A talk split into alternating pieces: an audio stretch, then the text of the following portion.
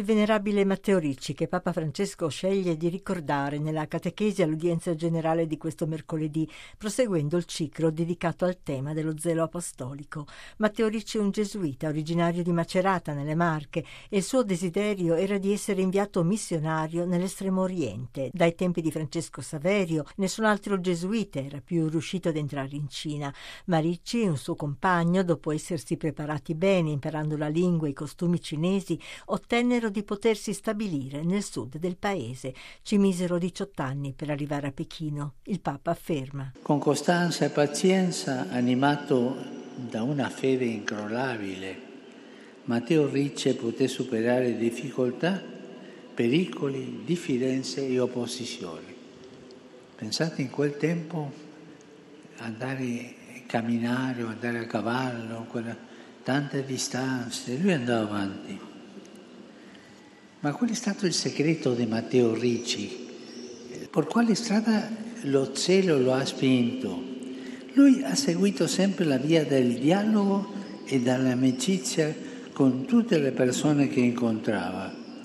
E questo le ha aperto molte porte per l'annuncio della fede cristiana. Lo spirito di amicizia fu un aspetto costante della vita del venerabile, sempre alla ricerca della maniera migliore per inserirsi nella cultura e nella vita del popolo cinese, fino a vestirsi come i bonzi buddisti. Poi capì, afferma il Papa, che doveva assumere lo stile di vita le vesti dei letterati e studiò i loro testi per poter presentare il cristianesimo in dialogo con la cultura e i costumi della società cinese. Negli uomini colti la sua preparazione scientifica riuscì a suscitare interesse e ammirazione. Le conoscenze matematiche e astronomiche di Ricci e dei missionari suoi seguaci contribuirono a un incontro fecondo fra la cultura e la scienza dell'Occidente e dell'Oriente, che vivrà allora uno dei suoi tempi più felici nel segno del dialogo dell'amicizia.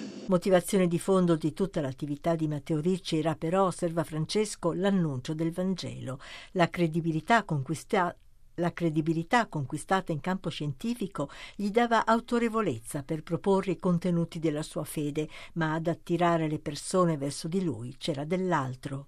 Oltre alla dottrina sono la sua testimonianza di vita religiosa, di virtù e di preghiera. Questi missionari pregavano andavano a predicare, si muovevano, facevano mosse politiche, tutto, ma pregavano. È quello che alimenta la vita missionaria, no? E una vita di carità, aiutavano gli altri, umili, e totale disinteresse per onori e ricchezze su quanto sia essenziale la coerenza della vita del credente per annunciare efficacemente il Vangelo, il Papa a braccio afferma ancora. E questo tocca a tutti noi cristiani che siamo evangelizzatori. Eh? Io posso dire il credo a memoria, posso dire tutte le cose che noi crediamo, ma se la tua vita non, ho, non è coerente con questo, non serve a nulla. Quello che attira le persone è la testimonianza di coerenza. Que- noi cristiani viviamo come quello che diciamo che e non far finta di vivere come cristiani e vivere come mondani. State attenti a questo, guardando questi grandi missionari, e questo in italiano, eh, guardando questi grandi missionari, vedere che la forza più grande e la coerenza. Sono coerenti.